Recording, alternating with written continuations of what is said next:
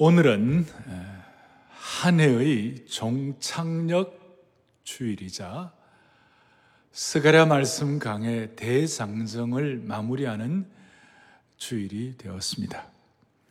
지난 6개월 동안 이 귀한 스가랴의 말씀으로 우리를 인도하신 주님을 찬양합니다. 찬양합니다. 아멘. 스가랴서의 주제를 한마디로 정리하면 돌아오면 회복된다. 그렇다면 사랑하는 형제자매 여러분, 우리는 어디로 아니 누구에게로 돌아갑니까? 우리는 누구에게로 돌아가야 합니까?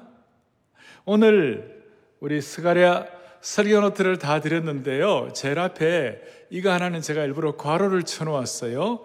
스가랴의 대주제는 돌아오면 회복된다인데 결국은 예수님께로 돌아가는 것이다. 예수 그리스도께로 돌아가는 것이다. 그래서 스가랴 1장부터 14장까지 곳곳마다 각 장에 예수님에 대해서 이렇게 표현이 되어 있는 것입니다. 1장은 우리 화석류 나무의 사이에서 붉은 말을 타고 서신 분이, 붉은 말을 타신 분이 예수님이시다. 2장에서는 청량주를 잡으시고 성곽 없는 성읍을 약속하신 주님. 3장에서는 더러운 죄악의 옷을 입은 우리에게 깨끗한 예복을 입혀주시는 주님을 찬양합니다. 4장에서는 무한한 힘과 성령의 능력, 힘으로도 되지 아니하고 능으로도 되지 아니하고 성령의 능력을 공급하여 주시는 예수님. 그 다음에 5장에서는 날아가는 두루마리와 에바로 죄악을 청산하시는 예수님. 6장에서는 영광의 멸류관을 쓰신 예수님. 7장에서는 우리에게 너희들 금식이 누구를 위하여 하는 금식이냐고 이렇게 아, 문책도 하시고 도전도 하시는 주님. 8장에서는 거룩한 질투로 우리에게 회복을 주시는 주님. 9장에서는 우리를 왕관의 보석같이 만들어주신 왕이신 주님을 찬양합니다. 우리를 왕관의 보석처럼. 10장에서는 우리에게 봄비의 축복을 주시고 이른 비와 늦은 비에 참된 복을 주시는 분으로 11장에서는 우리의 참 목자이신 분으로 12장에서는 이 땅에 다시 재림하시는 분으로 13장에서는 우리를 정 결하게 하는 정결의 샘을 주시는 분으로 14장 우리 오늘 앞부분에서는 우리 모두에게 천하의 왕으로 오셔서 우리의 삶의 모든 영역을 통치하시는 예수님 찬양합니다.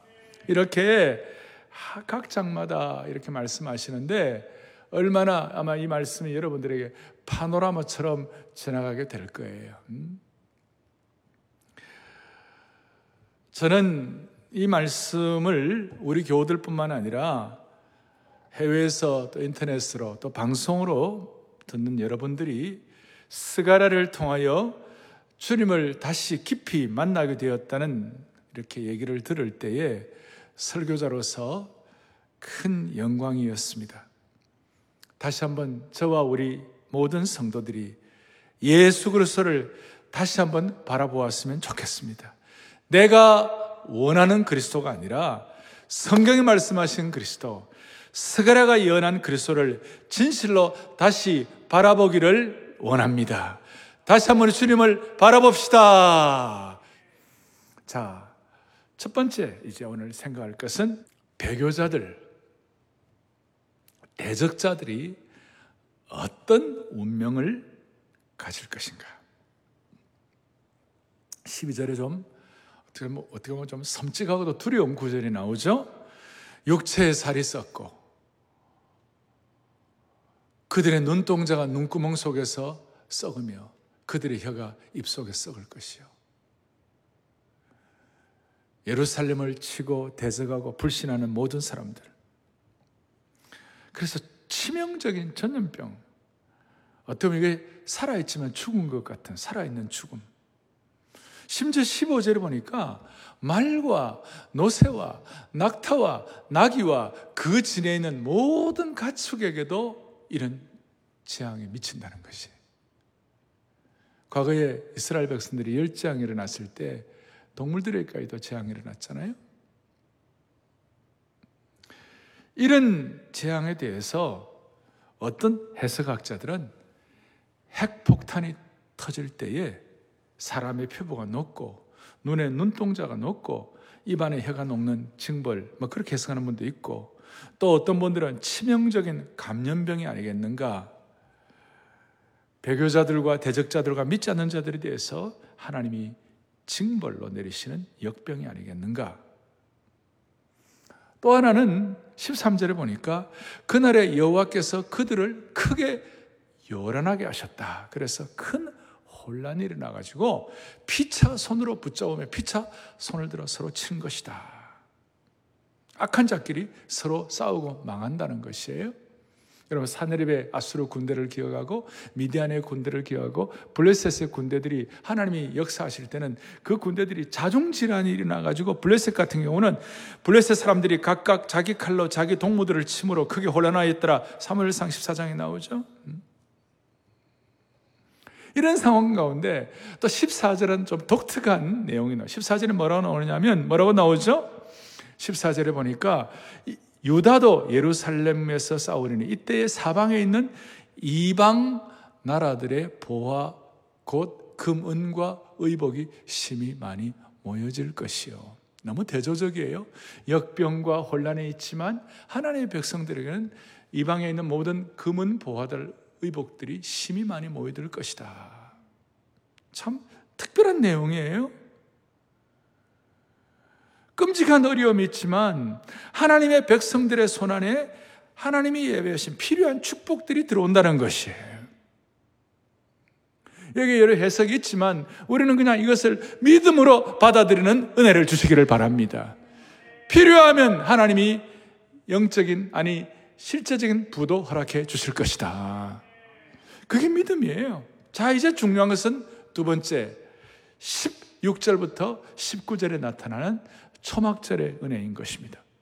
자, 믿지 않는 자들이 이런 심판을 받는데, 이런 심판을 받는데, 16절과 17절에 보니까 이스라엘의 남은 자들과 특별히 16절에 예루살렘을 치러왔던 이방 나라들 중에 남은 자가 해마다 올라와서 그 왕 만군의 여호와께 경배하며 초막절을 지킬 것이라. 쉽게 설명을 하면 무슨 일이 일어나는가 하면 이방의 남은 자들, 이방 사람들 가운데 하나님을 믿기로 결심하고 변화된 사람들이 이 사람들이 하나님을 예배하고 초막절을 지킨다는 것이. 줌으로 들어오는 모든 분들, 할렐루야! 할렐루야! 너무나 놀라운 거. 왜냐하면 우리가 그 사람들이에요. 우리는 이스라엘에서 태어나지는 않았지만, 우리가 어떻게 보면 이방에서 태어났지만, 그러나 하나님의 친백성, 영적인 이스라엘이 되게 하여 주셔서, 우리로 하여금 하나님을 예배하고, 하나님을 경배하도록 만들으신 주님께 영광을 올려드리는 것이에요. 그리고 특별히 뭘 지킨다고요? 초막절을 지킨다고 말씀하셨어요. 이스라엘의 절기 가운데 3대 절기가 있어요. 하나는 6월절이 있고, 두 번째로는 오순절이 있고, 세 번째로는 초막절이 있어요. 6월절은 여러분 잘 아시는 대로 패스오버. 그 열장 이후에 양의 피를 문설주에 발라가지고 주님께서 넘어가게 하셨다. 패스오버. 그 다음 오순절은 6월절 이후에 77, 49일이 지나가고 신, 신날째 되는 오순, 신날째 되는 것은 이때 성령의 역사가 나왔죠. 신약의 교회가 태동이 되기 시작했어요. 그래서 신약의 교회가 새로 시작하는 오순절 성령 강림, 이걸 펜테코스트 이렇게 얘기하죠. 그리고 이 초막절은 이스라엘 백성들이 이제 그때 이스라엘 백성들의 그 달로 말하면 7월 이렇게 되지만 사실은 우리 현재 우리 현재 달력으로 하면 9월 이런 추수 때 이렇게 되는 거예요. 그러니까 추수의 계절에 이 초막절은 광야 가운데서도 하나님이 어떻게 인도하시고 그다음에 마지막 포도와 올리브를 마지막 추수하는 그것이 너무 감사해서 이걸 가지고 절기는, 절기, 절기를 지키는 것인데 조금 더 구체적으로 들어가면 이렇게 나와 있습니다. 6월절은 과거 이스라엘 민족을 애굽에서부터 구원하시고 그리스도인들을 죄에서부터 이끌어내신 것을 기념하는 것. 그래서 여러분들 거기 나와 있으면 과거의 과거, 우리의 과거. 오순절은 우리의 현재, 우리에게 성령을 주셔서 그의 도움으로 매일매일을 살게 된 데 대해서 어, 축제하는 거예요. 매일매일 오순절에 성령을 주셔서 매일매일 새로운 은혜를 주시고 하나님의 교회가 태동되는 감사하고 세 번째 이 초막절은 현재가 아니라 미래 미래에 일어날 일에 대한 축제 마지막 시대 예수님 임재하시고 예수님 재림하셔서 마지막 왕국에 대한 축제라고 말할 수가 있어요. 그래서 성경은 특별히 유대인들은 6월절도 잘 지키고 그다음 오순절도 잘 지키지만 제일 큰 절기로 초막절을 지켰어요. 초막절을 지켰어요. 그래서 이때는 소위 그 추수와 함께 추수의 은혜와 함께 그 다음에 하나님께서 우리를 날마다 그래서 이 사람들은 도우신다는 기념함에 해가지고 마당에다가 이렇게 나뭇가지 들어가지고 나는데 이 초막절에 대한 여러 가지 해석들을 구약에 또 실제적으로 출애굽기 23장이나 또 레위기 23장이나 신명기 16장에 아주 자세하게 많이 많이 나와 있어요. 아주 자세하게 나와 있어요. 그리고 이 초막절의 은혜를, 초막절을, 은혜를 제대로 확인한 것이 소위 여러분들 성벽 재건을 하고 난 다음 느헤미야 8장에 Water Gate의 부흥 수문 앞 광장에서 초막절을 지내는데 14절부터 18절까지 느헤미야 8장 14절부터 18절까지 나와 있는데요. 율법에 기록된 바를 본즉 15절에 초막을 지으라 한지라. 소위 초막절을 지키라 한지라. 그래서 16절에 아까 말한 대 출애굽계의 위기에 있었던 초막절에 대한 내용들을 16절에 같이 16절 읽어보겠습니다. 백성에 의해 나아가서 나뭇가지를 가져다가 혹은 지붕 위에 혹은 뜰 안에 혹은 하나님의 전뜰에 혹은 수문 광장에 혹은 에브라임 문 광장에 초막을 짓때 17절 사로잡혔다가 돌아온 회중이 다 초막을 짓고 그 안에 그 안이 눈의 아들 여호수아 때로부터 그날까지 이스라엘 자손이 이같이 행한 일이 없으므로 이에 크게 기뻐하더라. 할렐루야. 그 지킨 은혜가 많았지만 정말로 이 수문앞 광장 내 팔장에서의 그때의 초막절의 은혜가 수백 년 가운데서 가장 강력했다는 것이에요. 너무 감사했다. 그래서 18절에 보니까 에스라는 첫날부터 끝날까지 날마다 하나님의 율법책을 낭독하고 무리가 이래 동안 절기를 지키고 여덟째 되는 규례를 따라 성회를 열었느니라 그랬어요. 초막절의 은혜가 얼마나 크냐. 거기에는 일주일 내내 은혜를 받고 그 다음 마지막 날 8일째 대성회를 열었어요. 성회를. 그리고 이 초막절의 은혜를 통하여 눈물 섞인 감사가 있고 거기에 세상 사람들이 알지 못하는 제어할 수 없는 기쁨이 있고 거기에 말씀의 풍성함이 있고 무엇보다도 감격스러운 잔치가 담겨 있는 것이었어요. 이거 우리가 오늘 사모할 만하지 않습니까? 그래 저는 마음에 소원하는 거예요. 이제 연말이 되었지만 내년 한 해 한 해 동안 사랑의 교회 영적 슬로건이 뭐냐면 하나님 아버지 온 성도들의 가정가정마다 일터마다 우리 성도들의 생업 생업마다 하나님 아버지 내년 한 해 또는 초막절의 은혜를 물붓듯 부어 주옵소서. 초막절의 기쁨과 감사와 말씀의 풍성함과 잔치의 은혜가 넘치게 하여 주옵소서. 초막절의 은혜가 있기를 간절히 바라는 것이에요. 제가 강원도 예수원에 가가지고 과거의 은혜를 받을 때에 알레 토레이 대천동 원장님이 이런 얘기를 하셨어요. 한국의 많은 교회가 부활절과 오순절은 잘 지키는데 초막절을 잘 지키는 교회가 없는 것이 참 기이하다. 그래서 이 한국 교회가 그래서 그분은 생전에 한국 교회가 초막절을 중시하기를 원하셨어요. 그러니까 뭐 초막절을 그렇게 그대로 이스라엘처럼 그렇게 어, 그, 어, 초막을 지는다 그런 뜻보다는 초막절에 나타난 그 신학적, 영적, 그 다음에 언약적 이 말씀의 그 깊이가 그대로 삶 가운데서 확인되기를 바라고 접목되기를 바라는 것이었어요. 저는 다시 한번 초막절에 주시는 은혜가 여러분들에게 넘치기를 바랍니다. 초막절에 초막절에 주실 은혜의 비가 여러분들에게 쏟아지기를 바랍니다. 그 초막절과 이렇게 연결돼서 앞에 있는 것처럼 초막절에도 하나님이 이른 비와 늦은 비의 은혜를 베풀어 주시는 것입니다. 왜 제가 이 초막절에 이 연결된 걸 가지고 비를 얘기하는가 하면 바로 이어서 17절에 초막절을 지키려고 했는데 17절에 뭐라고 나왔냐면 땅에 있는 족속들 중에 그 왕 만군의 여호와께 경배하러 예루살렘에 올라오지 아니하는 자들에게는 뭘 내리지 아니하더라? 비를 내리지 아니하더라. 반대로 초막절을 지키는 자에게는 은혜의 비를 내리리라. 그리고 비를 내리지 아니하는데 독특한 18절과 19절에서 독특한 내용이 나오는데 애굽 족속이 나와요. 애굽 족속이 올라오지 아니할 때는 비 내림이 있지 아니하리니 여호와께서 초막절을 지키러 올라오지 아니하는 이방 나라 사람들을 치시는 재앙을 그들에게 내리실 것이라. 그리고 애굽 사람이나 이방 나라 사람들이나 초막절을 지키는 자, 초막절을 지키지 아니하는 자, 초막절을 지키러 올라오지 않는 자가 받을 벌이 그러하니라 그랬어요.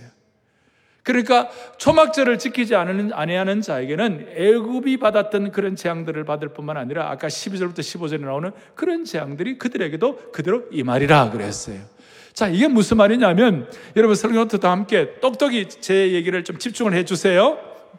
자, 줌으로 들어오는 모든 분들, 오늘 이 방송을 듣는 모든 분들, 이 초막절의 은혜를 지키지 않는 자들에 대한 대표로 애굽 족속을 얘기를 했는데, 거기에 은혜의 비와 비가 연결이 되어 있는데, 애굽 족속의 특징은 뭐냐면요. 하늘에서 내리는 비를 의지하지 않았어요.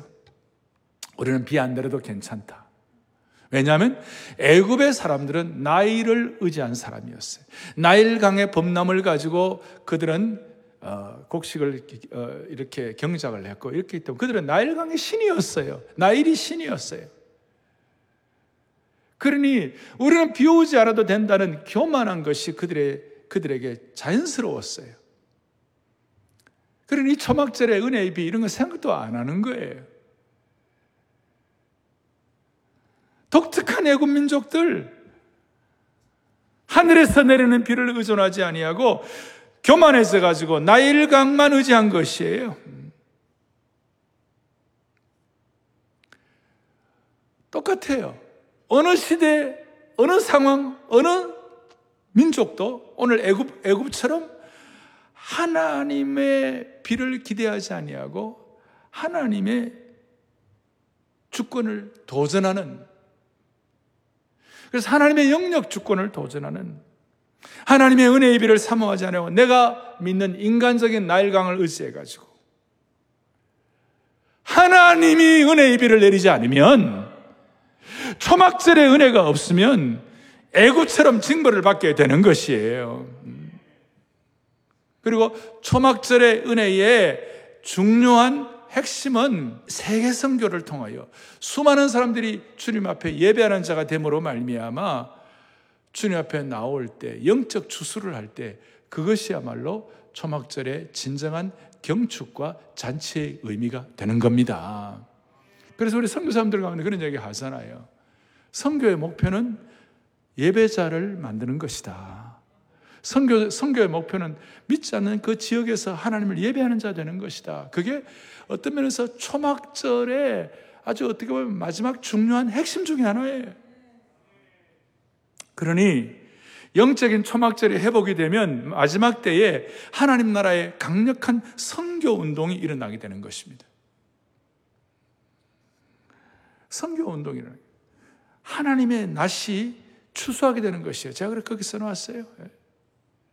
요한계시록 14장 15절 16절 영적인 초막절이 회복되면 마지막 때에 하나님 나라의 강력한 선교 운동이 일어난다. 요한계시록 14장 15절 16절을 또박또박 같이 보겠습니다. 특별히 줌으로 들어오는 분들, 영상으로 들어오는 모든 분들, 생중계로 참여하는 모든 분들, 요한계시록 14장 15절 16절 여기 설교 놓여 있으니까 크게 합독하겠습니다. 또 다른 천사가 성전으로부터 나와 구름 위에 앉은 이를 향하여 큰 음성으로 외쳐 이르되 당신의 낯을 휘둘러 거두소서 땅의 곡식이 다 익어 거둘 때가 이르렀습니다 하니 구름 위에 앉으시니가 낯을 땅에 휘두르매 땅의 곡식이 거두어지니이다. 아멘. 이거 굉장한 예언의 말씀이에요.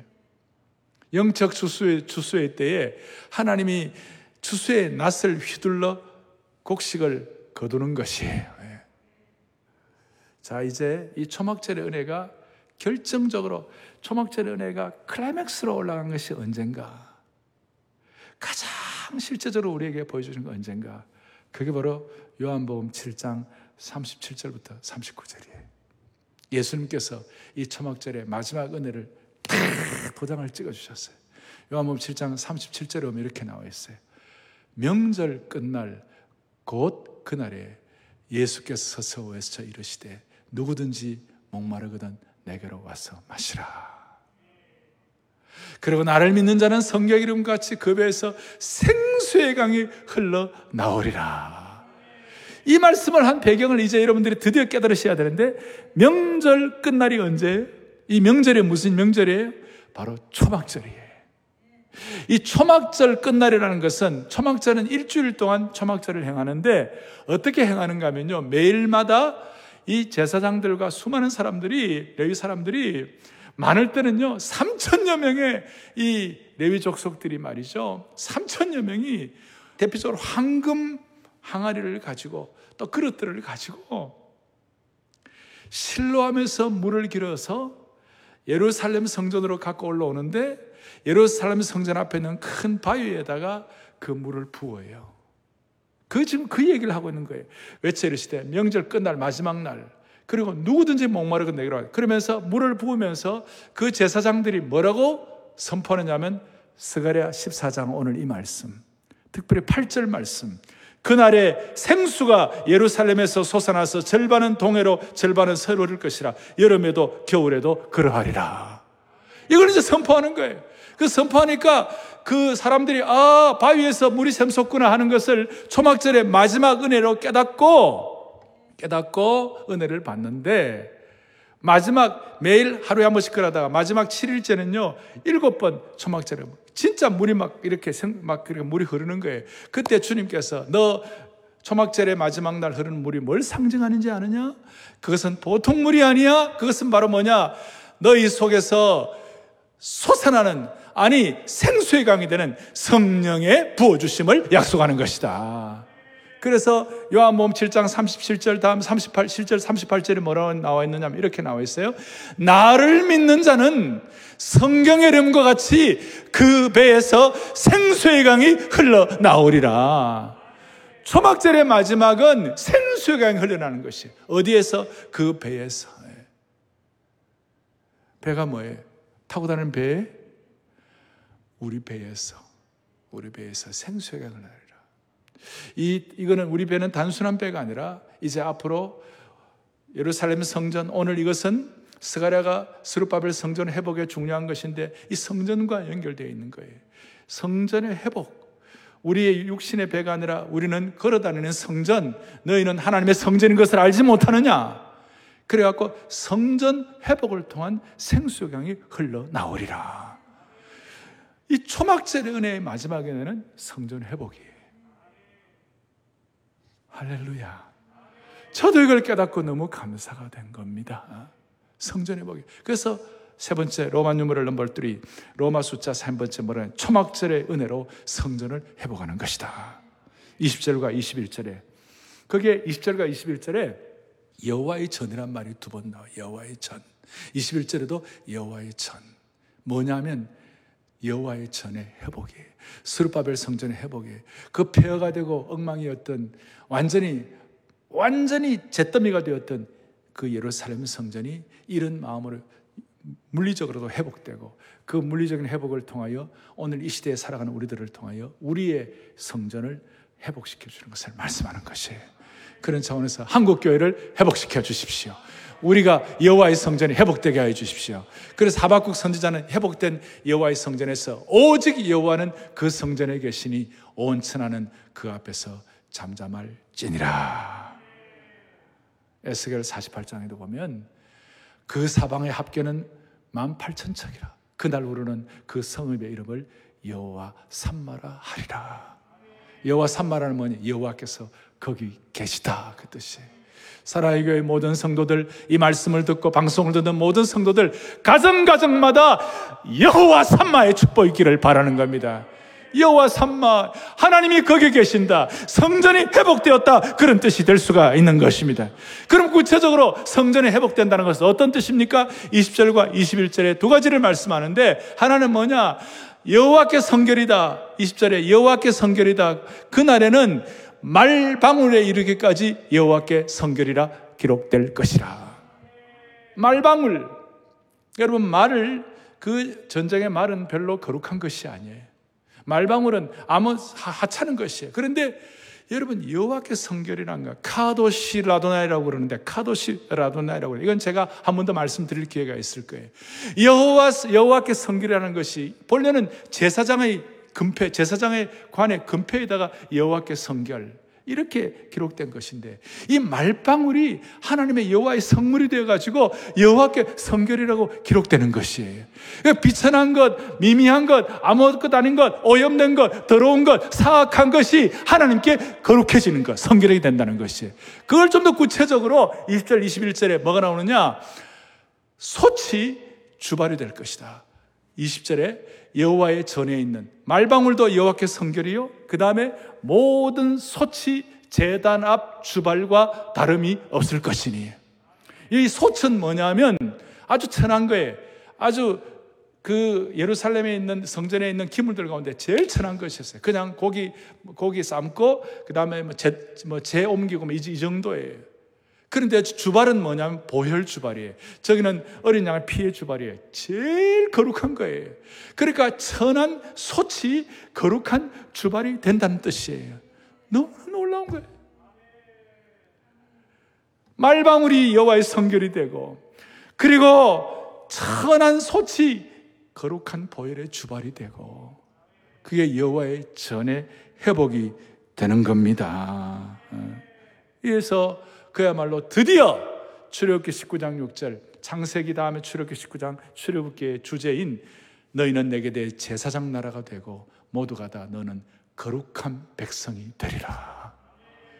이 말씀이 드디어 스가랴 14장 이 부분에서 이루어지는 것입니다. 여호와의 전이 그 속된 말 방울이 여호와께 성결이 되고 천한 소치 거룩한 보혈의 주발이 됨으로 말미암아 거룩한 백성이 되는 것, 소위 거룩함의 보편화. 모든 백성들이 거룩하게 되는 것, 보편적인 거룩함이 나타나게 되게 해 주셔서 거룩함의 평준함, 거룩함의 일상화, 우리가 말하는 대로 첫 시간에 제가 얘기한 대로 아브라함 카이퍼의 모든 우리의 삶의 현장 현장이 거룩한 영역 주권이 성취되게 된 것입니다. 그리고 이제 드디어 세가라의 대미를 21절 마지막 부분을 통하여 그날에는 만군의 여호와의 성전에 가나안 사람이 다시 있지 아니하리라. 제가 이 말씀을 보면서 처음에 만군의 여호와의 전에 가나안 사람이 다시 있지 아니한다. 이좀 약간 생뚱맞은 거예요. 어떻게 마지막에 축복한다 이렇게 끝나지 아니하고 마지막에 만군의 여호와의 선에 가난한 사람이 다시 있지 아니하다. 조금 조금 어떻게 보면 이렇게 좀 자연스럽지 않다는 그런 느낌이 처음에 가졌어요.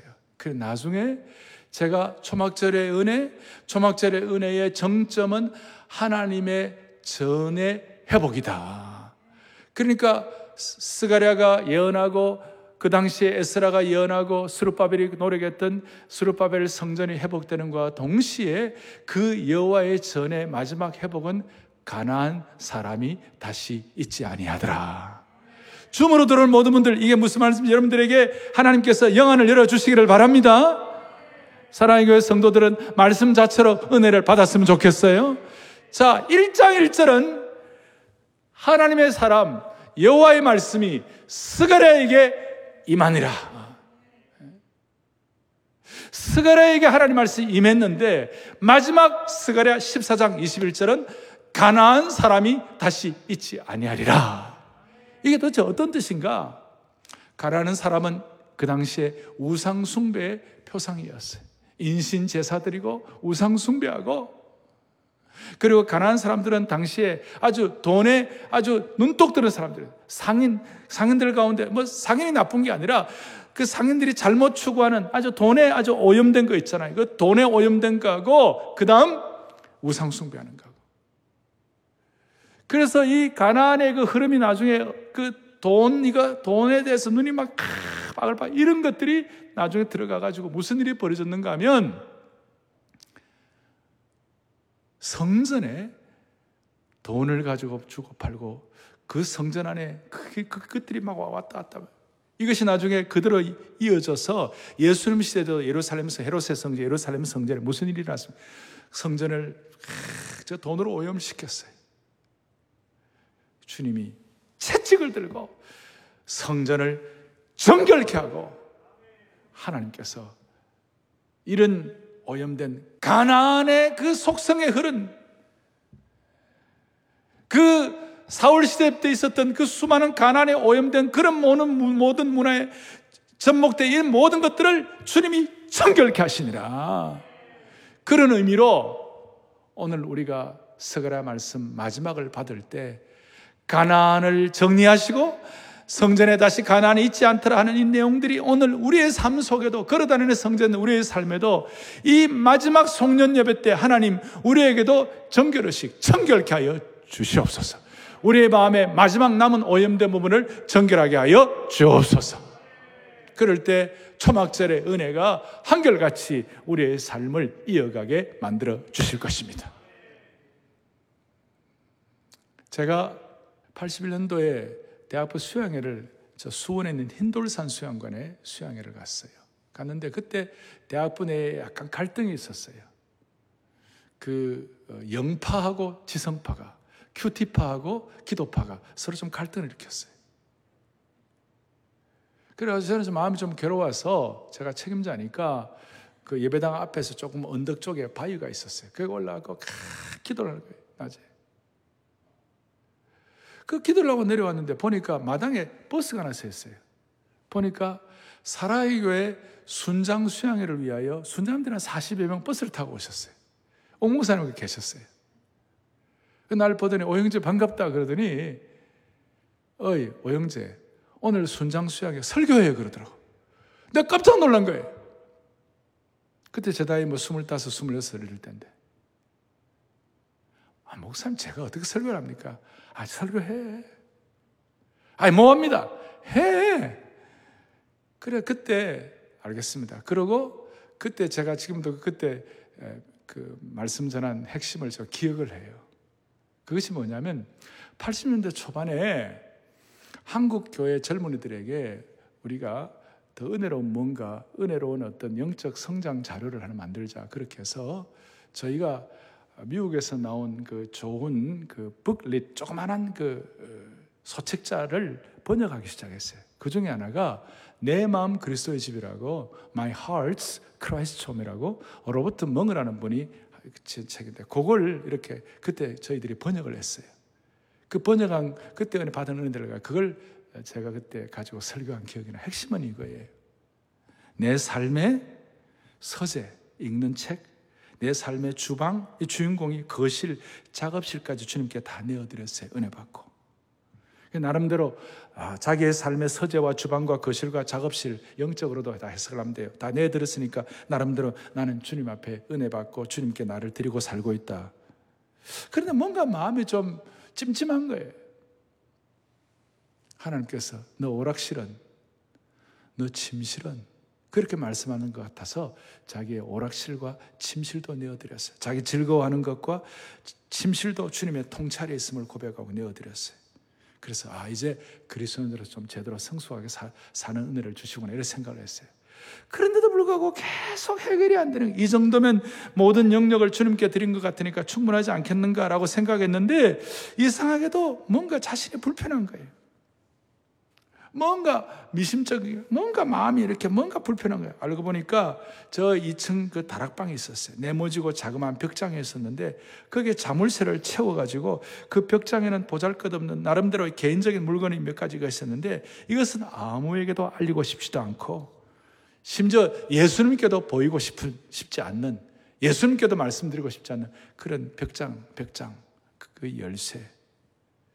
아, 그걸 주님이 내어놓으라는 것 같아가지고 이 주인공이 막 화가 났어요. 주님 내가 서재, 주방, 거실, 작업실, 오락실, 침실까지 다 내어드렸는데 이 마지막 작은 벽장 이거는 그냥 나 좀 놔둬도 되지 않겠느냐고 주님 이거 너무한 거 아니냐고 그래도 주님은 그 내놓기를 원하셨어요. 그 벽장의 열쇠를 마지막 주님께 내어드리는 그 순간 신앙의 새로운 문이 열리기 시작한 것이었어요. 그걸 제가 말씀을 드렸는데 오늘 식으로 말을 하면 가난한 사람을 정리한 거예요. 예. 마지막 남은 부분을 처리하는 것이에요. 마지막 남은 냄새나는 걸 정리하는 것이에요. 살아가는 교우들이요. 이럴 때 가난과 속 같은 말방울 같은 인생이 재단의 주발이 되고 마지막 내 남은 성전의 청결함을 주님이 허락해 주시는 것입니다. 우리는 흔히 생각하기에 주님 이거 이거 이거 움켜쥐는 거 마지막 내놓으면 내 인생 기쁨과 즐거움을 다 주님이 앗아가는 거 아닌가 이렇게 생각할 수 있지만 그렇지 않아요. 여러분 이거 오늘 결심하고 나, 나머지 마지막 부분 하나님께서 뭔가 생각 이거 내놓으시면 여러분들 주님 앞에 벽장 열쇠 드리면 하나님은 하나님이 예비하신 초막절의 풍성한 은혜로 부어주시는 것이에요. 세상 사람들이 알지 못하는 기쁨과 눈물 섞인 기쁨과 그 다음에 감사와 잔치와 말씀의 풍성함으로 여러분들을 채워주시는 줄 확신하기를 바랍니다. 바랍니다. 바랍니다. 지난 6개월에 스가랴 강해를 이렇게 마무리하게 하신 주님을 찬양합니다. 결론을 내리겠습니다. 스가랴는 포로 생활에서 돌아와 가지고 보니까 현실이 너무 척박했어요. 영적으로나 신앙적으로나 실제적으로 마치 무슨 큰 절벽 앞에 서 있는 느낌이었어요. 그럴 때에 대부분의 사람들은 뭐 적당히 선지자 노릇하고 적당히 살다가 적당히 안주할 수도 있었지만 스가라는 그러지 않았어요. 어떻게 하면 좀 넘어볼 수 없을까? 어떻게 하면 좀 해결할 수 없을까? 그야말로 액을 벗고라고 아등바등하고 박 박 기었어요. 박박 기었어요. 그럴 때 주님은 스룹바벨 성전 지어주시고 스가라의 성전 처음에 스가라는 심지어 성전 짓는 거 16년 동안 금지하고 다 못했지만 하나님께서 스가라를 완, 다시 한번 완성시켜 주셨어요. 오늘 우리의 마음의 성전을 우리 앞에 있는 벽들을 앞에서 절대로 여러분 제가 절대로 여러분 그냥 그냥 나 떨어지지 말고 스가라처럼 이 말씀 붙잡고 포물절의 사명자가 되기를 바랍니다. 포물절이란 말은 뭐냐면 포기하지 말고 물러서지 말고 절망하지 말고 아니 우리의 생애 온통 생애 가운데 결코 포기하지 말고 결코 물러서지 말고 결코 절망하지 말고 여러분 저도 말씀밖에 없었어요. 네. 오늘 이 말씀으로 우리 모두가 다시 한번 무장할 수 있도록 혹시 지금 아픈 분이 계시다면 큰 짐을 지고 계신 분이 있다면 오늘 스가라를 통하여 여러분 성전이 청소되고 무엇보다도 초막절의 은혜를 통하여 마지막 열쇠를 주님께 올려드림으로 말미암아 21세기에 거룩한 제사장으로 살아갈 수 있도록 축복합니다. 축복합니다. 두 손을 펼치시고 주에게 복 주시고 은혜 베푸시기를 원하고 주 사랑 한없고 주 걷는 끝없네. 우리가 처음 스가라 시작하면서 주 사랑 한없고 주 은혜 끝없네. 주 걷는 끝없네. 이 찬송을 했는데 오늘 이 말씀 그대로 받아들이고 주 사랑 한없고 찬양하면서 스가라의 마무리를 주님 앞에 올려드립니다. 모든 방송, 모든 우리 생중계로 들어오는 모든 성도들 손을 다 펴시고 가족들 다 펴시고 주 사랑하는 업가면서 스가라에 예비하신 성전의 은혜, 소치 주발되는 은혜, 성결의 은혜, 가나안이 청산되는 은혜, 무엇보다도 초막절의 놀라운 은혜를 통하여 모든 재앙들이 물러가게 하여 주십시오.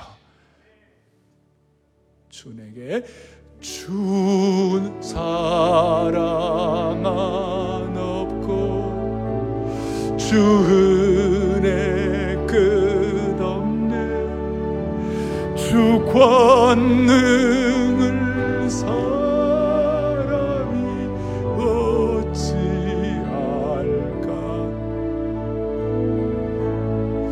내 주 예수 무한한 풍성함으로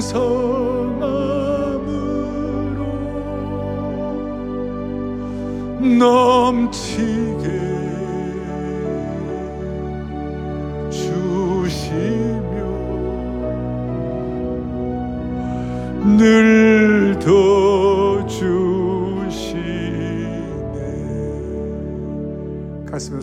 기도하겠습니다 6개월 동안의 스가랴의 대장정을 마무리하게 하신 주님의 이름을 높여 드립니다. 벽 앞에 서 있는 분들은 다시 한번 벌떡벌떡 일어나게 하여 주시옵시고 포기하지 아니하고 물러서지 아니하고 절망하지 않는 사명자로 삼아 주옵소서.